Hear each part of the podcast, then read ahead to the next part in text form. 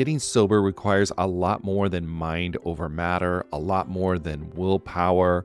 It's about leveraging the support around you. People in recovery typically need a mix of medical help, emotional support, and changes in lifestyle to manage their addiction, not just mental determination. As both a therapist and someone embracing the recovery lifestyle, there's one tool I always recommend to people needing extra accountability SoberLink. SoberLink is a high tech breath analyzer system designed to help you get and stay sober. And here's why I love it you'll test the same day every day, eliminating testing anxiety. Friends and family receive instant test results, helping you rebuild trust and preventing relapse. Accountability is a part of that, and it's something to really be embraced. Devices have built in facial recognition so your support circle knows you're testing, and tamper resistant sensors flag any attempts at trying to beat the system so your sobriety is never questioned. So let 2024 be your best year yet. Visit soberlink.com forward slash TAM to sign up and receive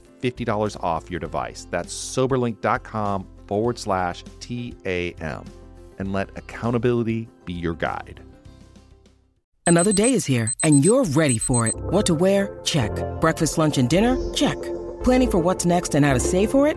That's where Bank of America can help. For your financial to-dos, Bank of America has experts ready to help get you closer to your goals. Get started at one of our local financial centers or 24-7 in our mobile banking app. Find a location near you at bankofamerica.com slash talk to us. What would you like the power to do?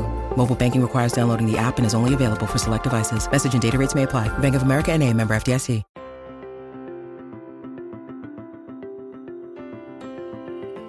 Hello, everyone. Welcome to another episode of the Addicted Mind podcast. My name is Duane Osterlind, and I'm your host, and we are on to another great episode.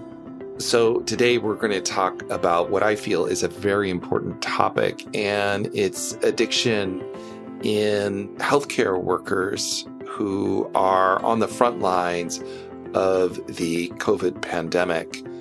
And today, my guest is Michael Tkach, and he is going to share some of the issues that healthcare workers are facing and how we have to really work with this from a systemic, system based approach to be able to help these individuals who are struggling with this crisis and who are on the front lines of this uh, pandemic. I really appreciate that Michael came on and shared his expertise and his wisdom about addiction treatment and how we can help these individuals who are struggling with addiction and especially these frontline healthcare workers. My heart really goes out to them and all the work that they're doing for so many people and families and working so hard to provide the best care they can under really, really difficult situations. So, if you're a healthcare worker out there struggling, I want you to know my heart goes out to you. And please get support, get help, reach out for help and just please get that support that you need. Thank you. All right. So, with that said, let's go ahead and start this episode. Hello, everyone. Welcome to the Addicted Mind podcast. My guest today is Michael Tkach, and he is going to talk about a really important topic. We're going to talk about addiction in the healthcare community especially through this COVID pandemic. But Michael, thank you so much for coming on. You want to introduce yourself, tell us a little bit about you and, and your work. Yeah, thank you so much for having me. Very excited to be here. So, I'm Dr. Michael Tkach. I am a clinical psychologist by training, and I am the Chief Operating Officer and Chief Behavioral Health Officer for Affinity Empowering. A little bit about my background I got into this into mental health really from a young age, starting to look at trying to understand why people did the things that they did. The, the neighborhood I grew up in, there was uh, somebody that was going around setting fires, and I had been reading Sherlock Holmes and really just was fascinated in thinking like I could find clues and figure out who did what and how and all that. And that really sparked my love of psychology. And with addiction, there was a very natural outgrowth of that because in the environment around me, I saw addiction all over the place, both in family and in friends, and in, especially through school and high school, we had high prevalence of addiction as well as death by suicide. And so it really drew me into the mental health field. And when I started down the path, originally my plan was to do more of a private practice and then get into right, right. Uh, you know so that balance of business and psychology. And when i jumped into actually doing clinical work loved it and started off looking at different settings. So part of it was in college counseling centers part of it was suicide prevention and crisis centers and neuropsych assessments. And then eventually ended up at Hazelden Betty Ford doing my postdoctoral residency and then later came on staff there in a variety of different roles. And through there, kind of looked at how can we really affect people, affect change at a, larger level. So started with the individual clinical work and then moved into teaching and then moved into more larger director roles and then eventually moved on to affinity empowering uh, in the role that I am currently and really thinking about how people engage in healthcare and how we can affect change and specifically with addiction, but also mental health in general. Yeah. And I would imagine if you have that investigative spirit, like you said, Sherlock Holmes, it's yeah. like the mental health is a perfect, perfect way to exercise that inquisitiveness and to, to understand ourselves. And uh, there's, there's a lot of mystery there. Absolutely. And so I psychodynamic was also the kind of the theoretical framework that combined with neuropsychoanalysis and thinking about how to not take a reductionistic approach, but instead look at things from a much larger scope. And so I tend to think of things like almost like a circles within circles and systems within systems and whatnot. And when we start thinking about addiction and really the way that I approach addiction and addiction treatment, it really thinks about how all of those factors coalesce and come into a single point to affect the individual rather than trying to be reductionistic. Right. I was brought in as a subject matter expert for a government thing with one of these states, looking at trying to look at opioids use. And I'm not going to name the state or anything like that. But there was an individual there that was a judge that wanted to reduce the cause of opioid addiction to cell phone use well, people are just right. so used to having their phones right there and that quick fix there that it leads to this, and this, this, and suddenly they're addicted to opioids and, and everything else. And I can understand the drive for people to want to have a reductionistic thing that they can say, okay, that's what we point to. And, and if we could just solve cell phones, that seems a lot easier than the entire system and the entire way that people actually engage in life and try to manage stress and try to do different things that these are like really complex issues. Exactly. And there's an appetite for something simple and an appetite for how do you go ahead and solve this. But yeah.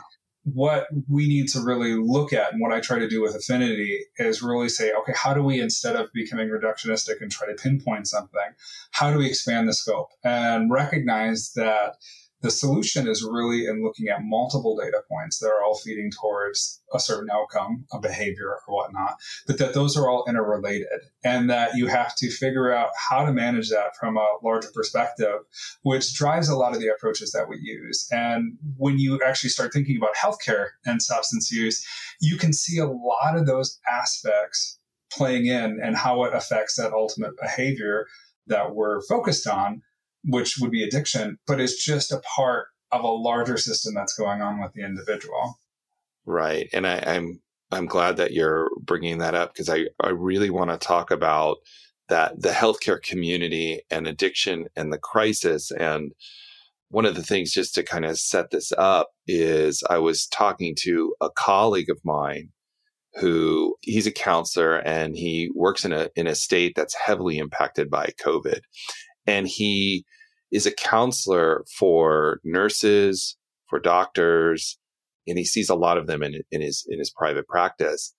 And he was just relaying to me the impact that it's having, this pandemic is having on these healthcare providers and the deep despair that many of them are in as they're dealing with this pandemic and watching so many people die, young people, and in some ways, deaths that could be prevented, you know, and didn't have to happen. And so I, I just think this is such a salient topic. And so I'm glad that you're here and, and when we can talk about it because I think it's just hitting a lot of people. Absolutely. And I think one of the things that this kind of brought up to me right away at the very beginning when this pandemic started. For my master thesis, we I looked at medical care providers providing care to individuals diagnosed with terminal illness. And what that really highlighted in the research was this sense of powerlessness that doctors who are said, here, doctors and nurses and, and all support staff are said, here, your job is to help take care of somebody and you're in a situation where with a terminal illness diagnosis, you don't have the power to change the course, the etiology of the disease. And instead, you're just there to help support somebody while they hopefully manage it. And potentially there's a small chance might get better, but most, most of the time there's that course of, of an outcome right. that you know that's happening.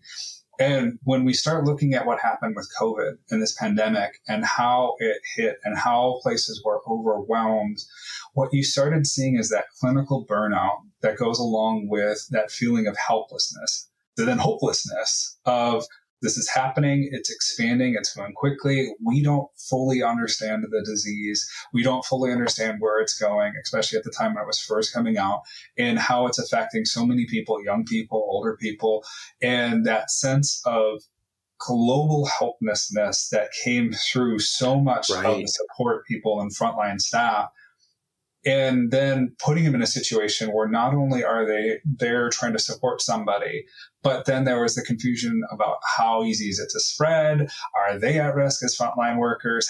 How, and which they were, you know, and they right, yeah. and other things that were put there, and all those added stressors that go on to then contribute to this lack of feeling of power and control in a position where you normally are there providing help watching somebody get better. And instead, your ICUs and everything else is overrun by people who it was really touch and go, and you, you don't know how many of them are getting better. And you're seeing so much of the same rather than variety of different types of presenting issues because there was that dedication towards trying to help those individuals.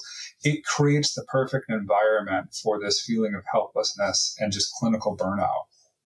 Look, Bumble knows you're exhausted by dating. All the must not take yourself too seriously, and 6 1 since that matters, and what do I even say other than hey? well, that's why they're introducing an all new Bumble with exciting features to make compatibility easier, starting the chat better, and dating safer. They've changed, so you don't have to. Download the new Bumble now.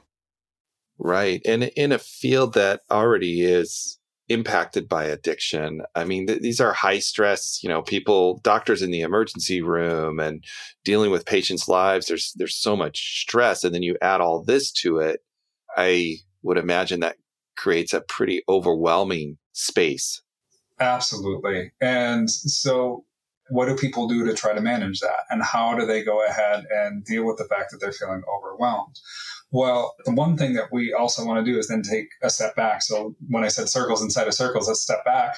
Now we also have a community that's being affected by deaths. You have a much larger support thing. So outside of work, you, it, it, a lot of places are shut down. So your normal supports, going out socializing, other types of social supports that you might have as a stress reliever because of shutdowns and closures and everything else aren't there the same way. So that physically being able to be social with somebody else, unless it's your immediate family that you live with, is is cut off and turned to virtual which not everybody's going to go ahead and say, I'm going to hang out with my friend virtually. Right. it's, it's not quite, it's not quite the same. I know there's some right. benefits to it, but yeah, yeah. And so there's that shift that happens. And so what happens is you get people that then go ahead and, you know, what we're saying, turn to social media thinking, okay, that will replace my social connection. But we all know that social media has that double edged sword because people present, tend to present either the best parts of themselves, which then give other people this fallacy about how other people's lives are going. And then that comparative thing can happen of saying, well, they look like they're having a great time and running through the pandemic super easy. I'm not. What's wrong with me? And it creates right. that type of dissonance that happens. Or you get people that are so caught up with fear and feeling of lack of control that they start grabbing onto any type of data point, whether it's factual or just kind of that we want to believe that this is what's causing it. Uh, kind of, we go back to the cell phone thing. Like, let's blame it out. Let's blame opiate addiction just on cell phones. That fallacy.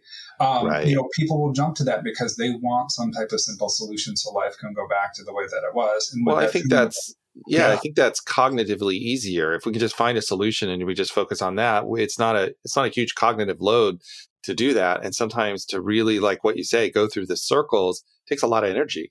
Exactly. And so you keep kind of bringing those circles back and you realize what happened is that you have this perfect storm of so many social supports that are, are, are, not there. And so when we start looking at addiction, a lot of times we think of addiction as a disease state that really thrives in isolation. People have shame, right. they hide it, they want to kind of downplay how much they're, how much they're using. There's this sense of, I'm in this, I'm struggling with this. You know, cognitively, I may understand other people are struggling with it, but not the way that I'm struggling with it. And they can, you know, either get better or, or whatnot, but why not me?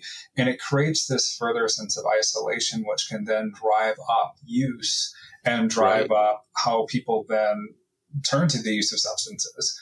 Now, combine that with people looking for ways to reduce stress and disengage, and how yeah. culturally a lot of times people have associated things like, oh, just have a drink after work to unwind. Well, for somebody that's prone to addictive behaviors, that one drink becomes four drinks, becomes five drinks, and, and continues to expand from there. And what we saw during the beginning of the pandemic, just kind of globally from April to June of 2020, alcohol sales increased over 34% to the year prior. Wow. And um, I did not know that. Yeah. And so people were looking for a way to cope.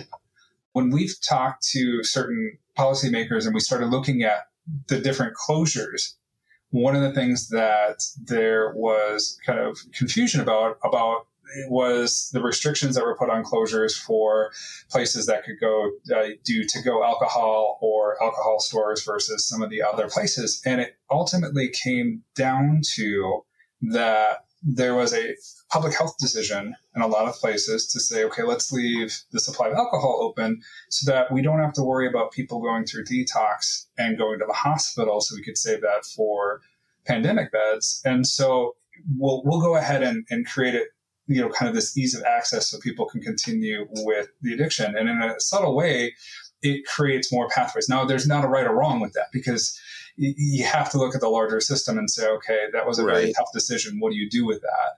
What the downstream effects of that are, though, is that we see stuff like this where alcohol consumption and purchasing goes up higher. And then you start thinking about the overall impact that that has where the one thing that we did see socialized, where people might not be hanging out normally doing FaceTime or everything else as frequently, there was a rise in virtual happy hours and virtual get togethers in that way where it was like, okay, yeah. let's unwind and drink at home and do that. Drink at home, a little bit alone, but a little bit on the screen and and yeah. still that feeling of of separation and and I'm imagining for kind of going back to these these healthcare workers who are under this immense amount of pressure and and stress because they have all of this, especially with this third wave going on now. Yes. That I'm wondering are and I don't know if there's any research on this, but are some people who are not, you know, weren't necessarily in pre pandemic times susceptible to addiction falling into addictive processes because of this immense amount of pressure. I've heard from some health coworkers that I know that the pressure to be there and perform, I mean, to, to go home almost feels overwhelming because they know these people need help, but they have to sleep. I mean, they have yeah. to do that. And, and it's just completely overwhelming. So, one of the things that we don't want to downplay in this situation, and we think about this especially with healthcare workers, is the potential for traumatic experiences. So, when you have somebody dying, when you're with somebody that's that, if there's that feeling of potential threat to your own life by being there and whatnot, and the influence that traumatic uh, experiences doesn't necessarily need to be all the way to the place of a PTSD diagnosis, but people have, they sometimes call it big T trauma and little t trauma, where you have these traumatic events that people deal with in a variety of different ways. When we start looking at how being in a frontline environment and feeling that pressure, it's not a far stretch to say that there is a chance that people in those positions, and I don't want to diagnose anybody that I haven't met or mm. anything like that. Right, right. It's Just not generally a, it's speaking. a far jump to look at there are those traumatic experiences where people are talking about loss. They're talking about those experiences and those pressures to keep going that leads towards burnout. And then you think about how there is this overlapping Venn diagram of prevalence between traumatic experiences and substance use. Because how do I turn off those feelings? How do I turn off that sense of guilt or shame? And how do I go ahead and disengage from it? when people are trying to look for something simple or easy. And the way that our brain looks at data and processes information rather than thinking about, okay, if I go ahead and I use alcohol now, this is going to cause potentially a hangover later, anything like that. We don't process information that way typically. We're thinking in the moment, how do I stop feeling what I'm feeling immediately? How do I gain a sense of control? Well, if I can go ahead and have a drink, or if I can go ahead and do something, use something to change my feelings, then I can have some immediate relief. I can have some immediate drop. And the brain says, fine, we won't think about anything longer term. Just how do we stop this feeling in the moment? And it leads towards this path where people that might not have had these addictive type behaviors or used in quite the quantity that they're using tend to do that because it's giving them a sense of control. I can control the fact that I'm picking up something to drink or I'm picking up the substance to use and I'm doing it and I'm right. modulating my mood where I feel otherwise this complete lack of control in my environment and work because of this pandemic. And so we have a lot of anecdotal stories and we've got a lot of self reports. But with a recent review of the literature and the research out there, there hasn't been a lot of research studies that have actually looked at the specific prevalence of substance use specifically in healthcare workers during the COVID pandemic yet. And it might just be too early with the data to come out. It might just be that I think from an IRB standpoint, trying to go ahead and say, okay, let's throw a let's let's find a hospital that's going to go ahead and let me go sample their their patient population during the pandemic when they're already stressed then, and say now in addition, do you want to join a study? Um, right, that's probably they're, they're overwhelmed. It's not going to happen. This will be mm-hmm. Probably right. something that has to do we have to do post exactly. But what we see anecdotally is there definitely is an increase of report of people saying that they're using um, both that haven't used as much before have are seeing increase, but then also those self reports of addiction behaviors increasing for people that have predisposition towards addiction. Yeah, it almost seems like a, a perfect storm. You have all of this stress and you have nowhere to go. It's hard to get support. I mean, for a lot of these nurses and doctors and, and working there, they don't want to go home to their family mm-hmm. because they're afraid they're going to bring the virus back. So they go, you know, I've heard some of these nurses living in, in a hotel or living in a trailer and not seeing their kids, not seeing their family because of, of that fear of, of bringing it. And, and legitimately, because they're watching people die from it. Exactly. And you've got this then fear that happens that creates further isolation and further disconnect from family and social support. So even those people that are, especially in a situation like you're describing, who would normally have at least some social support with their immediate family, they're doing this. They're having the stress, the added life stressor of then saying, okay, I'm finding somewhere else to live. I'm going ahead and setting up a second household. I'm going ahead and managing that. And there's all these additional financial and life stressors that pile up so that you think about their stress threshold and where they're at. And once they cross that line, the body goes into that fight, flight, freeze and looks for either can I fight something? You know, can I get irritable? Can I, you know, do I freeze? Do I have these depressive responses and just wait for the, the threat to pass? Or do I get this anxiety and have this flight response, feeling I need to escape from it? And ultimately, when we see somebody in that state, they look for how do I gain control? Do I either go ahead and find something where I can be irritable? Do I pass the stress on to somebody else? Do I go right. ahead and find something that I can do that helps? You know, makes me feel like I'm waiting out the stressor and helps there, and I got that social support? Or do I find something I can run from? Or that last part that's most important is uh, not most important, but often turn to is what do I have control over? And when these situations happen, people tend to look then, you know, one of their primary response patterns, but then they also look for how do I gain control? And when we try to go to that reductionistic thing, that's what tends to lead us towards saying, okay, what's the simple solution? Not right. what's the whole laundry list of things that I can do so I can eventually feel better in a couple of weeks, but what's the immediate right here and now? And sometimes that's just a substance. Yep. And and it's like I'll deal with it tomorrow. I'll deal with it later because right now I just got to get through today. And when we start then looking at what are the resources and supports out there, a lot of places that we're doing any type of outpatient and a lot of places that we're doing inpatient with COVID had to look at are we going to stay open? Are we going to close? Are we going to reduce those services? You've got yeah. a lot of places that have primarily done person to person type supports, and even places like AA and whatnot who have been primarily in person, shifting to, to do what they can on a virtual setting. And as much as we love to think that therapy is therapy and support is support, it is a different skill set to do it virtually than to do it in person. And when you have a group of people that have not done the virtual support, suddenly shifting to, to, to, to, the virtual support, there's a learning curve that goes along with it. And it's nobody's fault. It's we have to adapt and we have to adjust, but there is that learning curve of how do you connect with somebody virtually. And right. it's not as simple as just, oh, we're just changing the medium and you'll, if you were good at in-person therapy, you're going to be good at, at virtual therapy. Mm, yeah, not, necess- not necessarily. not necessarily. So you have this whole shift in care that these people who are struggling need. And, and I mean, it's just, as you're saying this, it just feels like this compounding issue that's happening, you know, for these healthcare workers. And another thought I have is is the stigma with addiction and, and being a healthcare worker. Yeah. I mean, you know, you've got fear of your licensing board, you've got fear of judgment, competence, all of these other things. So getting help has its own risk uh, or perceived risk.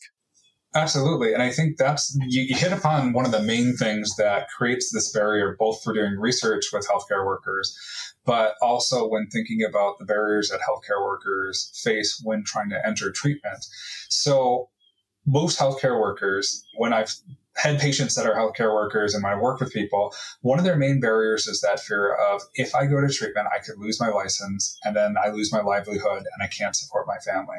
So you think about that whole situation. Now we talk back to that person that's that's working and potentially trying to support a second living location because they don't want to bring COVID back home. Suddenly they're they're falling into substance use and they're wanting to get help, but they're afraid now if I go to get help, am I going to potentially lose my livelihood and my, my income? And then how does that further affect my family? And look what I'm doing.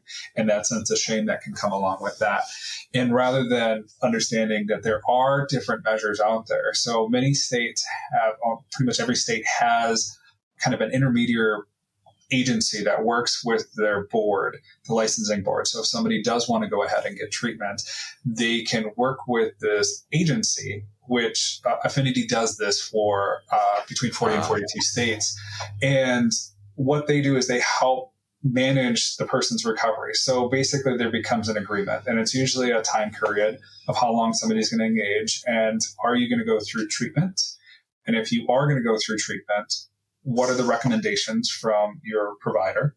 And then how long are we going to continue to monitor? And then it's a, from there, it's a compliance and follow up and saying, okay, are you following through with your appointments? Are you doing most of them? Uh, almost every state requires random drug tests to say, okay, let's just show that you are being able to adhere to your treatment plan. And then with those, we can go ahead and have you continue to work and as the agreement with the licensing board, either it does not get reported to the licensing board unless there's compliance issues and you're not following through, or if somebody drops out of the program, depending on your state. And so there are those resources there Right. And when you also then start thinking about an overwhelmed working individual who's working during a pandemic and thinking, okay, now I got to find the intermediate agency, I've got to go ahead and get help. And I have to trust that the person that I go to get help is going to refer me there instead of like reporting me to the board, which most almost every provider should be working with that intermediary agency rather than doing that. So I want to help remove that fear from healthcare providers. They are supposed to go ahead and help you figure out how to navigate that. And that there is support out there. There's there's support and you can get it if you Absolutely. need it. Yep. And it's there. And and people are understanding. And the other thing that we run into is that fear of if I go into treatment I'm a medical provider. I know what the effects of substances are. I know the dangers of the health dangers and the health risks and everything else. People are going to say, well, you should know better. And they're going to, there's right. that kind of judgment that comes along with it. And at the end of the day, when we look at any behavior, any type of healthy behavior or non-healthy behavior, or whatnot, what we realize is that knowledge about whether it's good or not or whether it's helpful or not isn't enough to influence change. Fear works as a short term motivator, but it, it doesn't allow people just to shift and change or do anything. And that's the human condition if change right. was easy, there would be no there would be no psychology or mental health profession. They would we just be probably wouldn't even need this podcast. exactly. right. So, Darn it. yeah. If change was easy. Yeah. But that's that's the I think just people recognizing that alone that, you know, just knowing is not enough. That's not how we work as human beings. Like you said, I, I love what you said. It's more complex than than a simple just a simple little thing. I mean, these are big systems. We're complex. Our social structures are complex. It takes thought and time to, to think about it and to come up with a solution. And I think the one part that I would want to also then stress is because we understand that, that it's complex and it takes a lot of stuff. So I'm talking from the professional side. So right. a lot of good intending family members or good intending significant others or, or support will think that it could be something as simple as I'm going to give you the knowledge, I'm going to go ahead and tell you one thing, and suddenly that's going to override all of your behaviors and whatnot. Un- unfortunately, that that does not tend to work.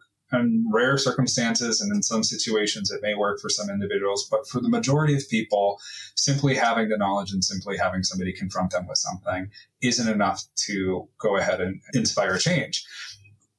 Additionally, often when we start thinking about it, there's more support and more kind of attention and care that's needed.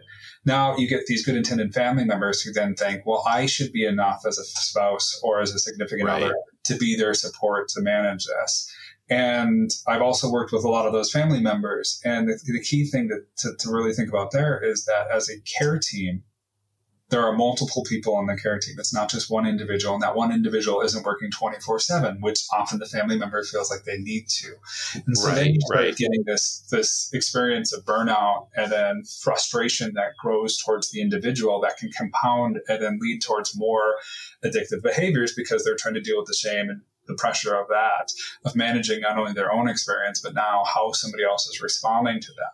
But the good part and the hope that we have with this is because we understand how all of these systems interplay with each other and how complex it is, we have been able to design treatment programs and care teams and different things, not just affinity, but other a lot of providers right, out there. Right, yeah. We look at this and say, how do we actually provide more holistic support and thinking about all these areas of support that an individual needs so they can have that recovery experience so they can get better and they can see improvement. Right. And and it takes a village, right? We yes. we need all those connections to get the support that we need from all these different directions because there's all these elements that are going on that if if they aren't addressed or they're only addressed like you said only one little part of it, it's most likely not going to be successful. Right. And then you think about it too, we also have to think about the culture and the much bigger picture of the context in which in people live. And when we start looking at things, there is a part of the brain and to bring in the, the neuropsychoanalysis part of it, just to kind of tie in how complex it is for somebody to have behavioral change just on their own or you know this isn't just about will. This isn't just about oh if you just had enough willpower you could do it. We have to think about how the brain works and processes information to understand why a system of support is important. So when we think about culturally and contextually when we start looking at the prevalence of alcohol and substance use on television and other places we start thinking about the fact that our brain has the mirror neuron system, which is in the motor cortex. And originally it came out and everybody thought it could do almost everything. But really, what it's right. used for, it's, when we really break it down, it's goal directed behavior. So if I'm watching a basketball game, I've never seen basketball before, and I see how somebody dribbles and shoots the ball and, and whatnot, I can get a general idea that if I was playing basketball, I'd want to dribble the ball and put it through the hoop. And that's right. really what the mirror neuron system does is it helps you do observational learning and get a general idea. Now, when we start looking at things like media where people are using alcohol and whatnot, one of the things that activates the mirror neuron system more than anything else is goal directed behaviors. And it actually is when somebody goes up and takes a sip and does something. So if you're watching somebody drink and suddenly that's their way of relaxing and they're taking a sip, there's this understanding of then projecting yourself, thinking, okay, that's what I should do to help relax. So then we start thinking about media and we start thinking about all these other contexts that are out there, these reinforcers that are saying this is the behavior that people should have.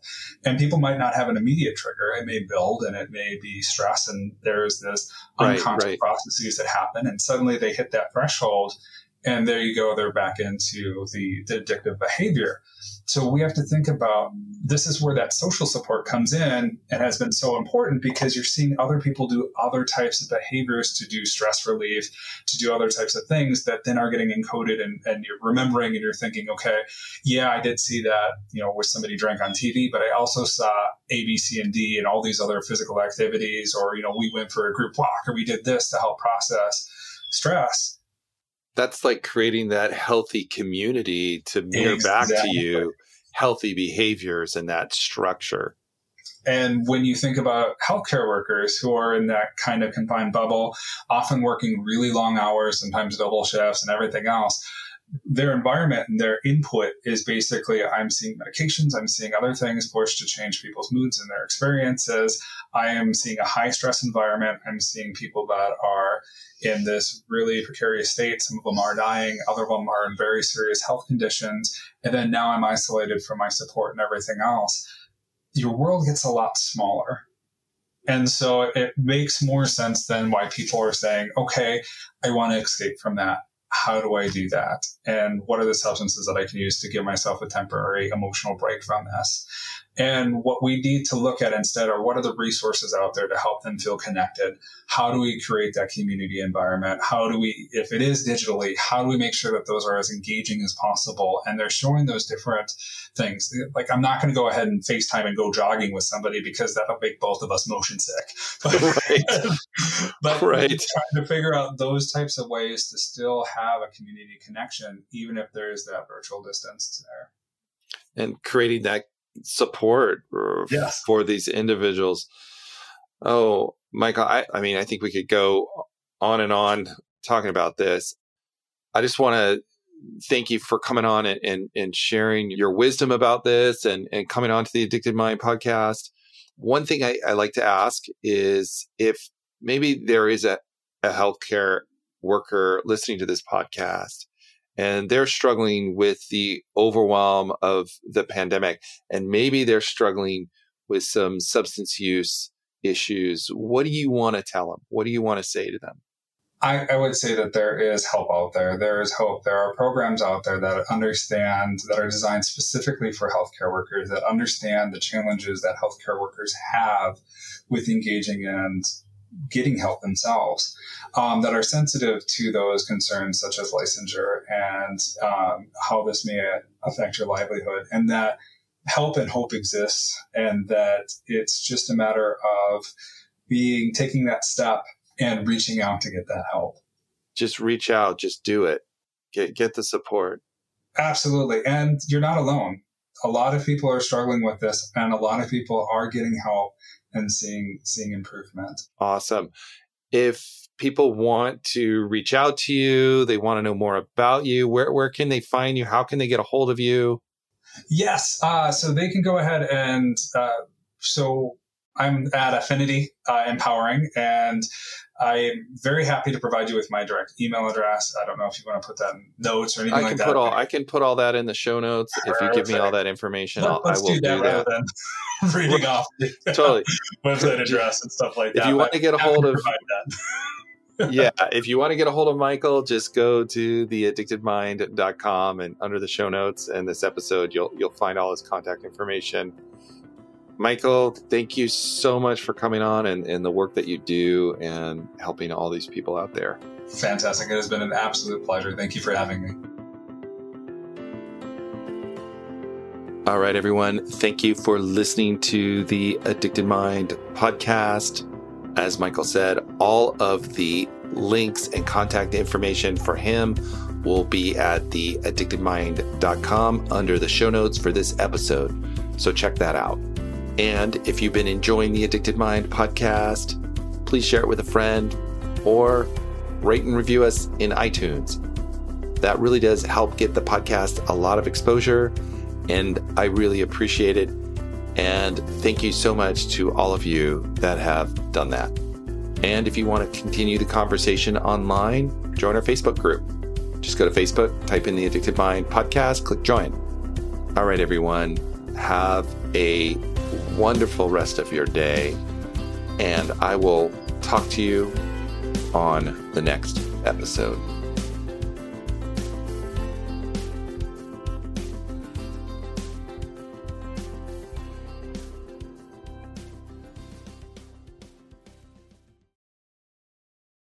Oh, hey, it's Erin. And I'm Michaela, and we're the hosts of the Two Sober Girls podcast, and we are on a mission to spill the wild truth about sobriety. Forget the rose all day cliche. Sobriety is flipping amazing. Absolutely. It's not just about quitting the drink, it's a gift you give yourself and your loved ones. So, what are you waiting for? Break up with that old toxic relationship with alcohol and let us show you the possibilities. And here's the thing everything your precious heart desires becomes way easier without the influence of alcohol. We're not just two sober girls, we're also wellness coaches. We're here to show you how to optimize health, lifestyle, and beauty, feel sexy and alive as F.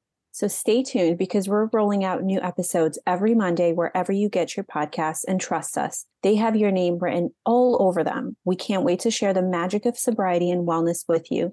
Subscribe to Two Sober Girls podcast today and come follow us on Instagram for behind the scenes action and send us a DM. We can't wait to meet you.